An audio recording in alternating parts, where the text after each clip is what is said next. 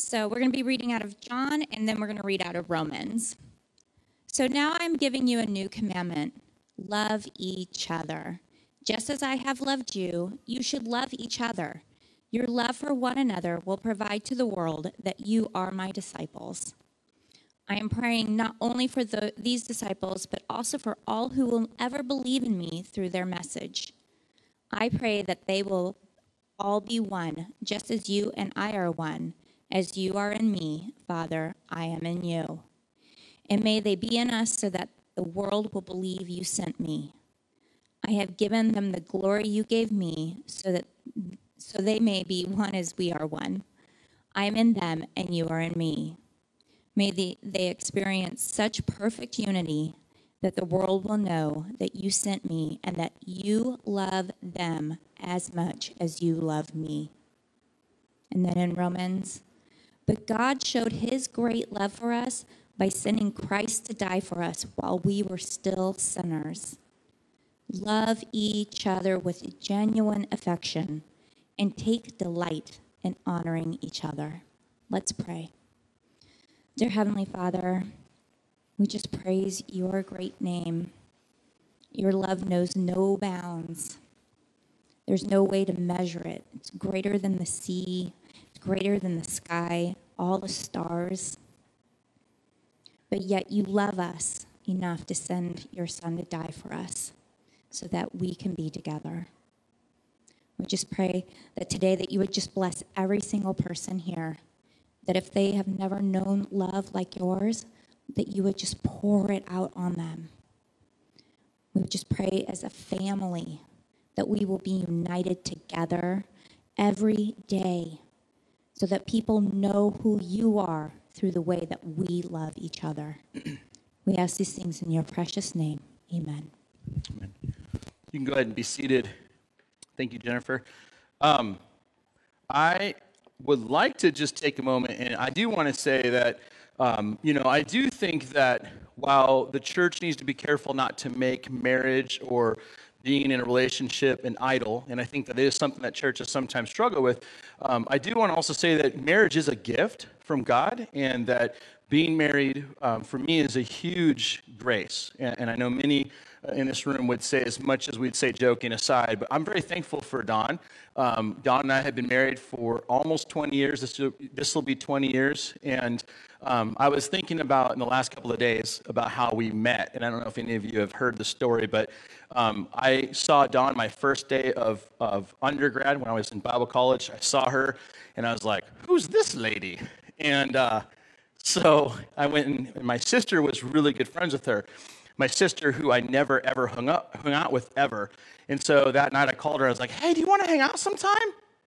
And she was like, "Really?" And I was like, "Yeah, I was just feeling like maybe we should spend some time together." You know, I mean, I, we're both in college together, and it seems like we should do that. And then my sister was really excited. She's like, "Oh my gosh, really?" And I was like, "Yeah." I don't know. Maybe you should bring one of your friends too. What's Dawn doing? And uh, so that's how I started planting these seeds. And, and, uh, and so I was trying to work up the courage to go hang out with them. And uh, I remember I was sitting downstairs in this, in this like, in our, in our commons area for the dorm. And uh, Dawn that morning had just had her wisdom teeth taken out, correct? And so I didn't know that. And I didn't know what the drugs that you take make you do or act like. And how many of you have gotten a chance to talk to Dawn, though, just out of curiosity? Like, she is literally the sweetest, nicest human being outside of our home I've ever met in my life. No, right? Is it not? It's true. She is so nice. She's a peacemaker. She's kind. We were just joking around this morning. Terry and I were like, if Dawn did something really, really wrong, everybody would still take her side. I just like know it. That's just not. It's not fair. She's so nice. So anyway, uh, she walked in and I saw her coming, and I was like, oh my gosh, this is my moment. I said, hey, Dawn. And she had this really nice car in college. I was like, hey, we should go hang out. You should let me drive your car. Can I drive your car? She said, never. Literally screamed it and ran up the stairs. And I was like, I guess we're not going to go out. This is not happening. And, uh, and then the, the next day, I think she like like figured out that she had been not the nicest human being and so she made me a batch of cookies chocolate chip cookies i went to my mailbox and there were cookies in it and i was like i'm going to marry this woman And thankfully, uh, I was able to, we started dating. I started hanging out with my sister more. And then after we started being an item, I never talked to my sister again. I just started talking to her a couple of months ago, and she's not bitter at all. But I, I'm really thankful for my wife. And uh, if you're married, I hope you're thankful for your spouse. And you know, the thing about about love and about marriage is that marriage is really hard. We always joke around that, but it is, right? Husbands don't say anything, but wives, it's hard, right? It is. It's really hard and challenging, and being in relationships is challenging. But the thing I love about Jesus and the Holy Spirit's presence in our lives is that even though we go through challenging, difficult things, um, when there's love involved and when you invite God's presence into things, He's able to help you go through those things. And it's not just marriages, it's any relationship that we're in. And that's one of the things I love about Valentine's Day, I just want to say, is a lot of us think about Valentine's Day just as romantic love. But Valentine's Day is actually based off of two saints in church history. And both of them were named Valentine, and both of them were very committed to the concept of love. But it wasn't just um, like relationships between husbands and wives, they were committed to love uh, as, a, as a value system and as a, as a way of living. And the reason why they did that is because they were followers of Jesus. And followers of Jesus should be committed to being loving. Amen? Amen? And so, what we're doing right now is we're, we're in this sermon series that we started last week that we're calling Ancient Ferment.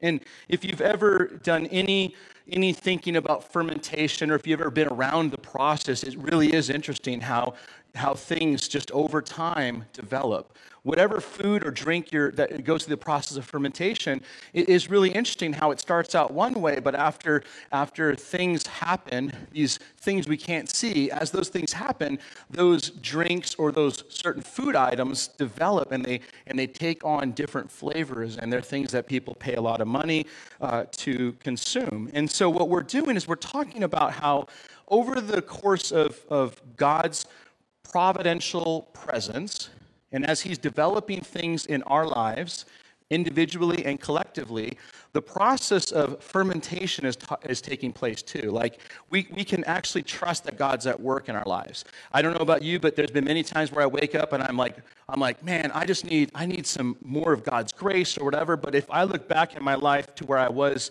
10 years ago, I can see growth and I can see transformation and, and I can be thankful for that. Anybody else in the room thankful for that?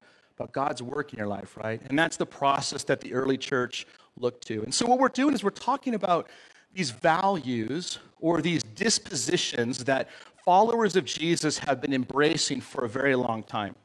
In fact, when historians look at how the church grew, they have to marvel at the fact that the church shouldn't have grown given the cultural context in which the church was developing. And it was really countercultural the way that the followers of Jesus lived their lives.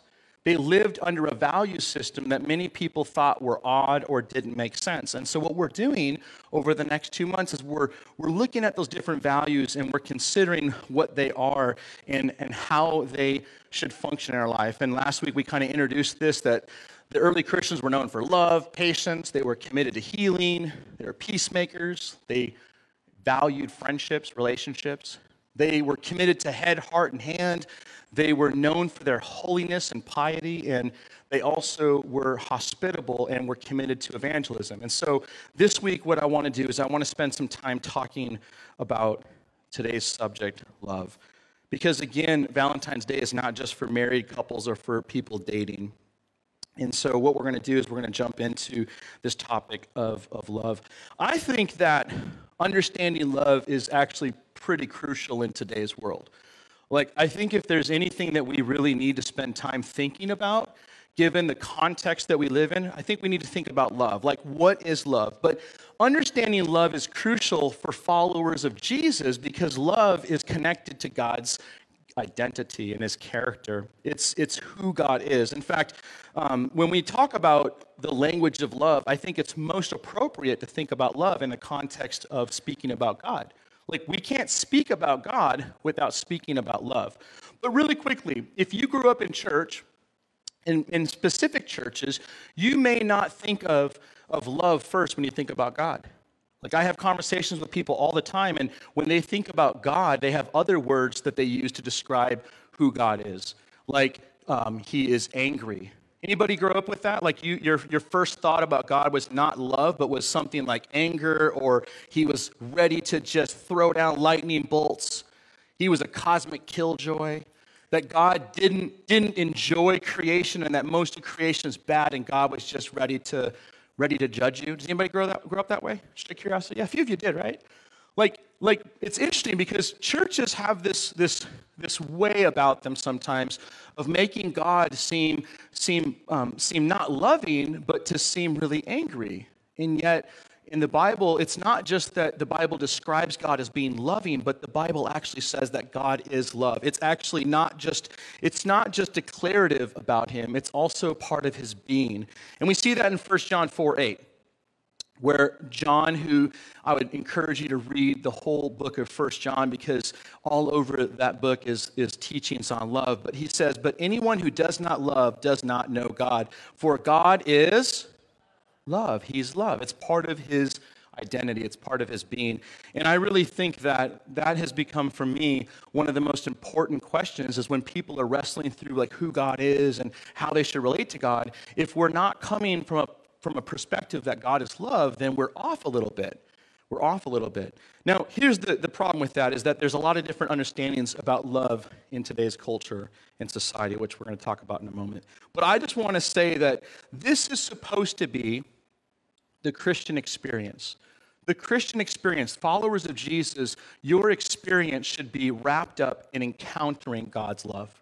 Like if you are a follower of Jesus and you are not basking in or, or celebrating or receiving or regularly experiencing God's love, then that's something that we need to pray for and that you need to pursue.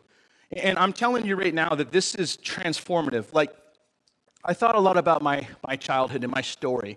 Okay, so I grew up in, in church world. I've been in church literally as long as I can remember. Anybody else grew up in church? Like you've been there? You know about felt boards? Right? And you know about Sunday school songs and, and all those things. Well, I grew up in that way too. And, and for most of my life, I would not have used the word love to describe God. It just would not have been the first word that I would have described. I would have, I would have said things like, God is awesome. Remember that song? Our God is an awesome God. He, no? Okay. You guys are so, you do remember that song? It's like, I had this friend in high school and, you know, like we would say everything was awesome, right? So he, his mom would drive us to school and we'd be sitting in the back seat. We'd be like, man, did you check out Michael Jordan. How many of you know Michael Jordan is GOAT? Let's just make sure that everybody knows it's not LeBron. Okay. So we would talk about Michael Jordan. We'd be like, man, did you see the game last night? And I'd be like, yeah, Michael Jordan was awesome. And his mom would be like, God is awesome. I was like, oh. So that would have, like, she would not let us use that word for anything other than God. So that would have been probably my first word. Like, if you asked me what was God like, I'd say, He's awesome. Right? Mrs. Seeley said so.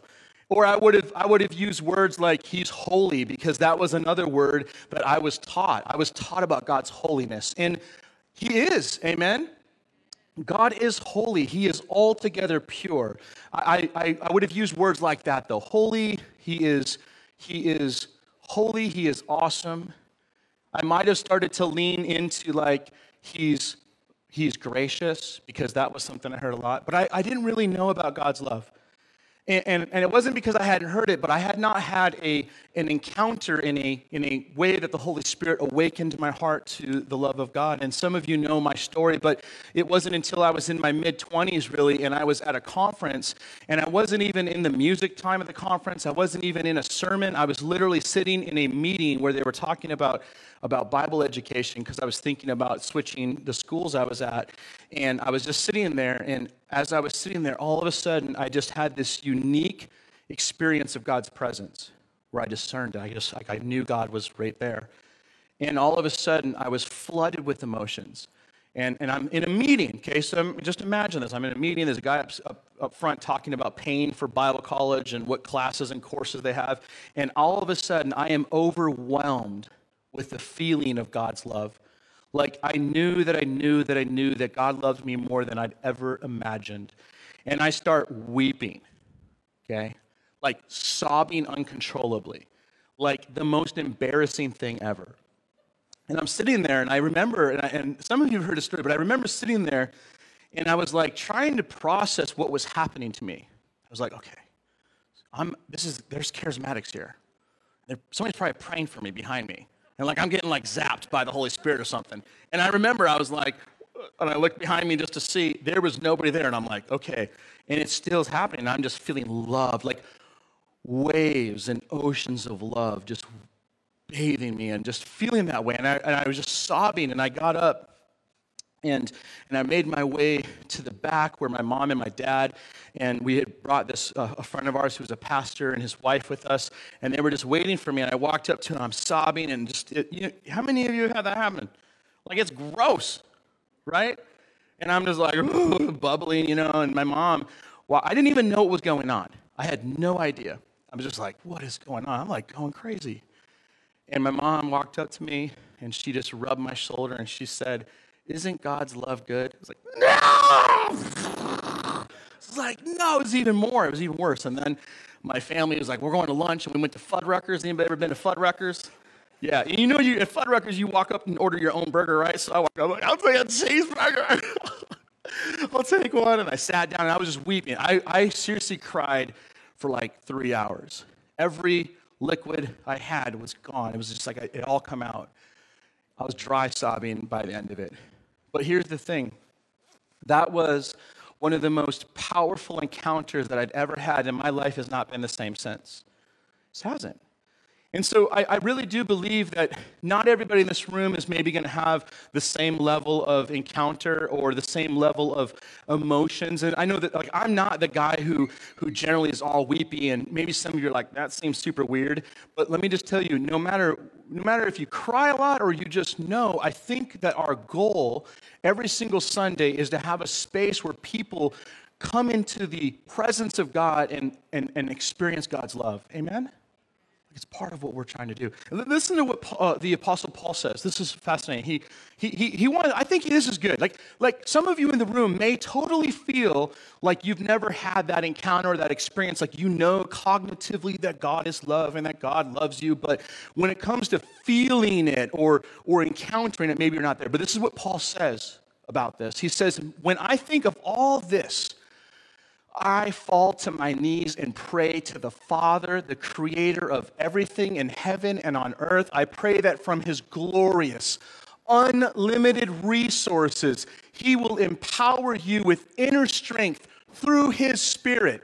Then Christ will make his home in your hearts as you trust in him.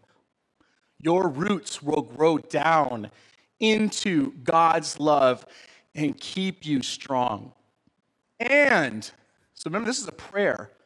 And may you have the power to understand, as all God's people should, how wide, how long, how high, and how deep His love is.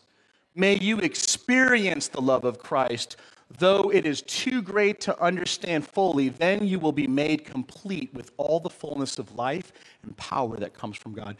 The apostle Paul lays it out. He basically says that I he says I pray regularly. When I think about all the things about the kingdom of God, I pray regularly that followers of Jesus would encounter the love of God so deeply that they would know the height, the width, the length, and the depth of his love. Why? Because love is transformative. Amen? Love changes us. Love does not leave us the same way it actually transforms us. And this is why I think we need to talk a little bit about the way that people think about love in our world. I mean, the word love is thrown around all the time, right? Like, how many of you would say you love Chinese food? How many of you love pizza? How many of you, and this is a test right now, how many of you agree that Mexican food is amazing and you love it, right? Like, I mean, I'm not even kidding. I, when my family's like, what do you want for your birthday? I'm like, there's basically two things Asian food or Mexican food because I love them. Or I love my vehicle, or I love fishing. I mean, what are some of the things that you love? Be honest right now. Tootsie Rolls? I don't know, right? We have all these things that we say we love. and because of that, that word gets used so often that oftentimes I think we may minimize what it actually means and to maybe misunderstand how it should be used and applied in our lives. I think there's a massive breakdown right now in our culture. I, I really do. I, I think that, you know, there is like, I mean, when I think about the needs of people, non followers of Jesus and followers of Jesus alike, I think that there's, there's a, a number of things happening. We are having an identity crisis as a culture. Do you know that? Like, people are full on crazy train. You may be full on crazy train too. Like, we are maybe perhaps, maybe we're a little off on understanding who shapes and forms our identity. And what happens is, is that it flows into a lot of other areas now, to where we live in a society where if you don't fully affirm everything I say, do, then you don't love me. But that is crazy. Do you know that? That is crazy. Like, I hope you're smart enough to realize that if you've ever had kids, or if you've ever actually loved someone, you do not affirm everything they say or do. Amen? Like it's not, it's not, so we can love people without affirming everything they say or do. But we live in a society right now where we're basically being bombarded with this idea that we have to, we have to affirm everybody's identity. And, and if we don't, then we are unloving. But here's the reality who gets to determine where our identity comes from? That's the, that's the question. It's Jesus. Amen? Jesus is the one we should be getting all of our identity from. And it's not that other things aren't important. I'm not at all suggesting that. But I think that there's this massive misunderstanding and breakdown in our culture about what love actually is. Because we seem to think that we can't be loving and truthful, or loving and great, and, and also calling people towards transformation. And that's the thing I love about, about Scripture is that what we see is we see, we see Paul saying things like, hey, I hope you understand the love of God and, and love is such an important way of living. You should love everybody, but yet he still also is inviting people to experience the beauty of the kingdom. And so this is kind of like a side rant, I guess. Because sometimes I think that we talk about love, and I'm just like baffled by the way that we're defining that love in society. But a side rant is this we have to learn, I think, better to keep things in tension. We, we have to understand that there's tensions and then it's hard sometimes. I mean, like, it is super, super hard, if we're being honest, to be both, both gracious and welcoming and affirming while also being truthful and sometimes calling people to embrace the transformative presence and values of the kingdom. Are you with me? Like, it's not easy. I, I, anybody who says it's easy is not doing it. it's hard. Like we want to, as a church, I think, be very welcoming to people and affirming that they have been created in the, the image of God. And yet at the same time, too, saying, hey, Jesus has a way of living that is perhaps really hard, even seems countercultural, but is actually going to bring you abundant life. If you, if you embrace the teachings of Scripture, if you live your life in a way that conforms to the patterns of the kingdom, it's going to be hard. But guess what? God has promised that He's going to give you the Holy Spirit to help you through that, but also it's going to lead to your ultimate joy and to help you flourish in life. Amen? But that's, that's, that's the tension we have. I, I, do you feel the tension? Like it's a tension, right? And, and so I think that that's always the question is, is how are we defining love? I had this in- interesting conversation though with a friend. Um, this, this month, February, is Black History Month. And I love Black History Month because I realized that in my education as a kid, the only person I ever heard about who was African American that contributed to our world for the most part was a person who had a lot to do with peanut butter. Does anybody know? George Washington Carver. That was like all I heard about as a kid, honestly. And so I've been reading books, and I'm I'm I'm fascinated by the contributions that African Americans have made to our society. Like, for example, did you know that if we didn't have an African American person contribute, we would not have stop signs or stoplights, red lights? Did you know that? How many of you like it when people have a stoplight? Right? Like, there's a, that's an important contribution. So I was talking to my friend Ramon. He's an African American, and we were, I was interviewing him about just the value of Black History Month. And he's, we were just talking about how in today's political climate, it's crazy. It's like you can't even talk about race or politics without people losing their minds. But he said something that I, I just was like, man, Holy Spirit moment. He said, Man, you know, we were talking about the need for, for nuance. He said, Man, without nuance, we can't love anybody. It's impossible to love people without nuance. And I was like, That is true. We have nuance if we're loving. Like, let me, let me share a really great, I love this C.S. Lewis quote. Okay, C.S. Lewis says this.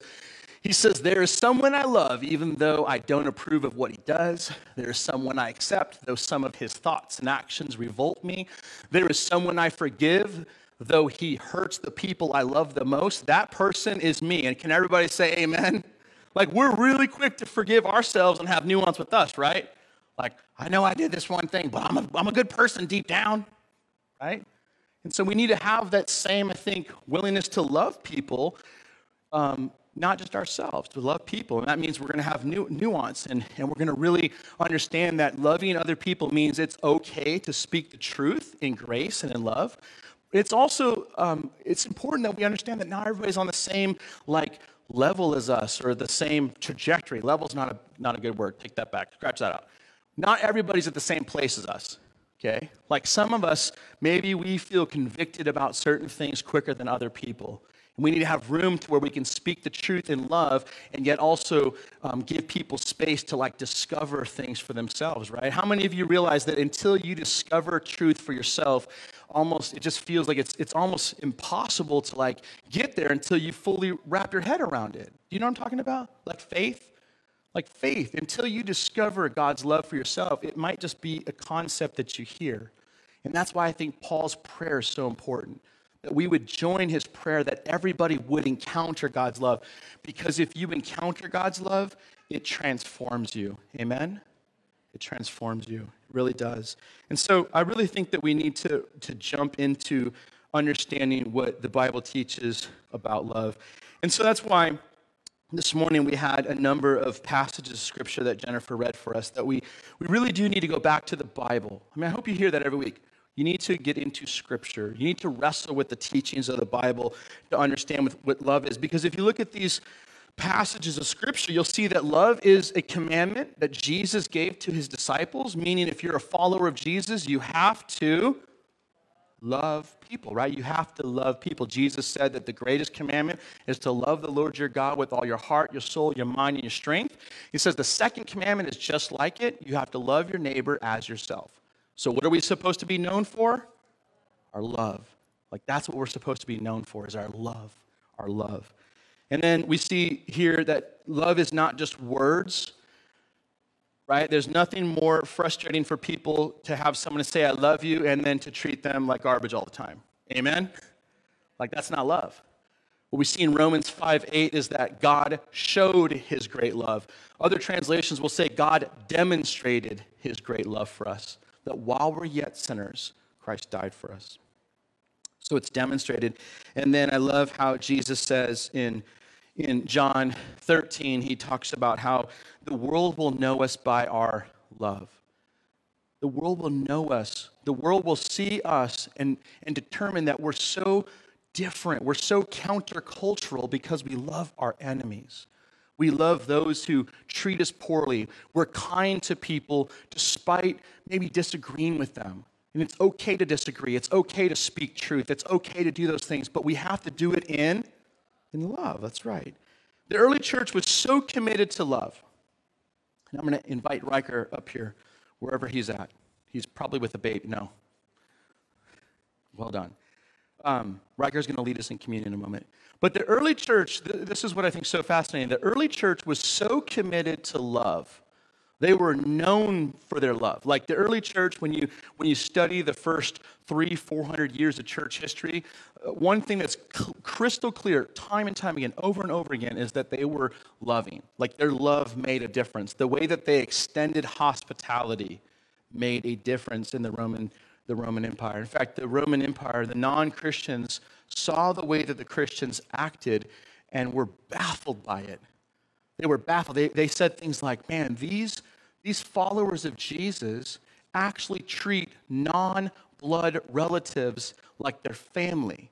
They, they minister to people who, who are poor and who are down and out. They extend hospitality. They, they show love over and over again. They, so the early church was so known by love that they, they called their early gatherings love feasts.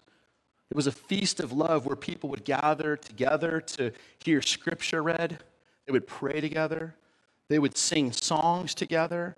They would be together and then they would receive communion together. And communion always pointed to the love of God. It always was a celebration of God's great love, which was demonstrated for us because Jesus died upon a cross because he loved us. Amen?